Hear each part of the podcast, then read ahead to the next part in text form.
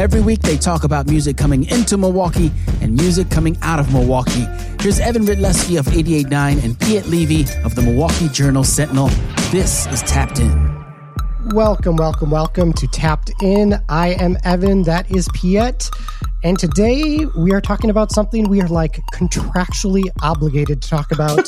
we, we are a uh, Milwaukee and Wisconsin music podcast we're just going to talk about the Violent Femmes sometimes. That is just the way it is, Piet. We are talking about the Violent Femmes this week. Uh, but there's some some pretty cool news coming out of the uh, Violent Femmes world, right? Yeah, I mean, we're not just randomly mentioning the Femmes. Uh, you know, they're basically celebrating their 30th anniversary this year, which is pretty mind boggling. But yeah, 30 years.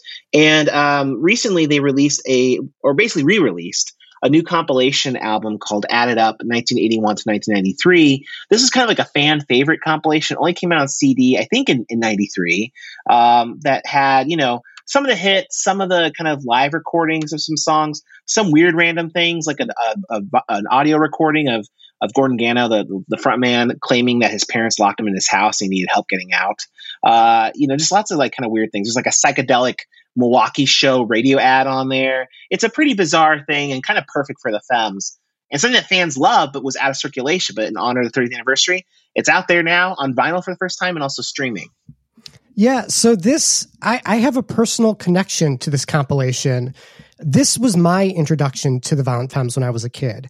Um, cool. You know, the narrative around the Violent Femmes is that they have one perfect album, right? They have their debut debut album from 1983. Uh, uh, it's got most of the hits Blister in the Sun, yeah. Kiss Off, Added Up, Gone Daddy Gone. All the fan favorites are on that one album, right? Um, yeah. But I didn't have that album when I when I was a, a little kid in the '90s. My dad had a copy of this compilation. So this album, not the debut album, was like my introduction to the Violent Femmes. And I think it was for like a lot of alternative listeners in the 90s. You know, the the Femmes were sort of at the time they were sort of like an 80s band that was like being discovered because they kind of fit the purview of 90s alternative rock. And so this like compilation really helped them find um find that newer audience in the 90s. I, feel like it canonized the band in a really important way, more than just like a typical greatest hits compilation would. Yeah, it's not it's not typical greatest hits compilation. I think that's what makes it so so special and so unique, and it's a really fun listen. I mean, because it's not just it's not just the songs on the first album and then some kind of other hits along the way, like American music. Although that's all kind of in there, there's just a lot of personality. There's there's one song um, I can't remember which it's Lies Lies um, on the compilation. It starts off as the studio version, and then like a third of the way through, it suddenly turns into a live recording and there's this crazy like sitar solo that goes on for it feels like 20 minutes. That's really fun. Uh, you know there's like all sorts of kind of really strange things on here that really kind of speak to the femmes uh, i guess brand and identity uh, and and and show kind of why the band uh, is is so unique is so special. Yeah i've seen some critics over the years sort of dunk on added up as like a very imperfect album because it, it it's like missing hits. It doesn't have. It like, is. yeah. Some of their best songs not on the first album. Like, why would you exclude them but leave on voicemails? You know, it, yeah. it just, it as a compilation, it's true. It doesn't make sense in a lot of ways, but I feel like in in a weird way, it became part of the Femmes' legacy.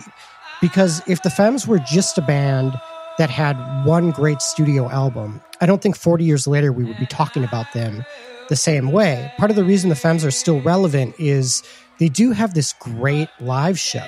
They've always yeah. done these sort of like very inventive versions of songs they've played thousands of times. Not a lot of bands can do that. It, it really is a gift that they have. And some of those like cool live versions are captured on this album. So you listen to like the live version of uh Added Up with just the crowd going nuts. yeah. Just a nuts version of Added Up on this album that I like better than the studio version. It just like it's really a testament to like what the Femmes do. Um, it's my favorite Femmes album in, in a huh. weird way. It's like sort of like the same way that like Dead Letter Office, the REM Rarities album, is like yeah. my favorite REM album, which I know sounds psychotic. It just is. It just it just like captures the essence of the band uh, in, in, a way I think just a, a true studio album can't. Yeah, no, I, I agree with you completely, and and they are a really fun live show. And Gordon's voice still sounds really good, and Brian uh, Brian Ritchie, the bassist, he's still really kind of creative on there. John Sparrow's on the uh, doing the brushes uh, in place of Victor DeLorenzo, but he's really great. And they always bring in the horns of Dilemma that do really bizarre things throughout the show. Um, yeah, I mean, it, it's still a very fun show and their music's still fun. I think their recent albums are are still good. Like you know, I mean, I think I think they're a, a really good kind of accomplished band. I talked to Victor and Brian for a story from the Journal Sentinel about this album, and you know, they're they're excited that it's out there because again, fans have been kind of demanding it. It's been out of circulation but also they hope it kind of gives them gives a little bit more shine. There are some people who just know them for like Blister in the Sun. Um, you know, one one of my colleagues at JS kind of snarkily sent me a, a, message saying, you know, you know, has any band ever gotten more mileage out of one hit? Which I don't think is really fair in the Femmes case because I think there are a lot of really interesting things, and they have a fan base that loves a lot more than just Blister in the Sun. They don't show up just for Blister in the Sun. Um, so I think the hope for for Brian, uh, you know, talking to him was that this will kind of you know, shine a new light on the legacy a little bit, uh, potentially attract more fans. Kind of shows what the band's kind of all about, and, and hope hopefully it'll make the live shows more fun. You know, it might be able to to kind of add in some of these tracks, these these rarities on here back into the live show too. So it's just another another means for uh, for the Femmes to kind of expand on what they're doing. And Victor told me I didn't have this in the story, but he told me you know when he when he heard about this, Victor said hot dog another revenue stream. So there's that too. well, there you have it. Uh, talking about the Violent Femmes, it's what we do. It's Milwaukee. But honestly, if, if you're burned out on the Femmes uh, or think you know the Femmes but haven't heard this album, it really is worth checking out. It is so cool. You can read uh, Piet's article, and it is good. You got some good quotes in that article, Piet. Hard to say something new about the Femmes, but you did. That is at jsonline.com. And of course, you can follow us at radiomilwaukee.org and find this podcast wherever you listen to your podcasts. Tapped In is produced by Kenny Perez. Our handcrafted sonic inspiration comes from the License Lab. With support from you, our members, we can't do it without you. Uh, Piet, we will see you next time on Tapped In. See you next time.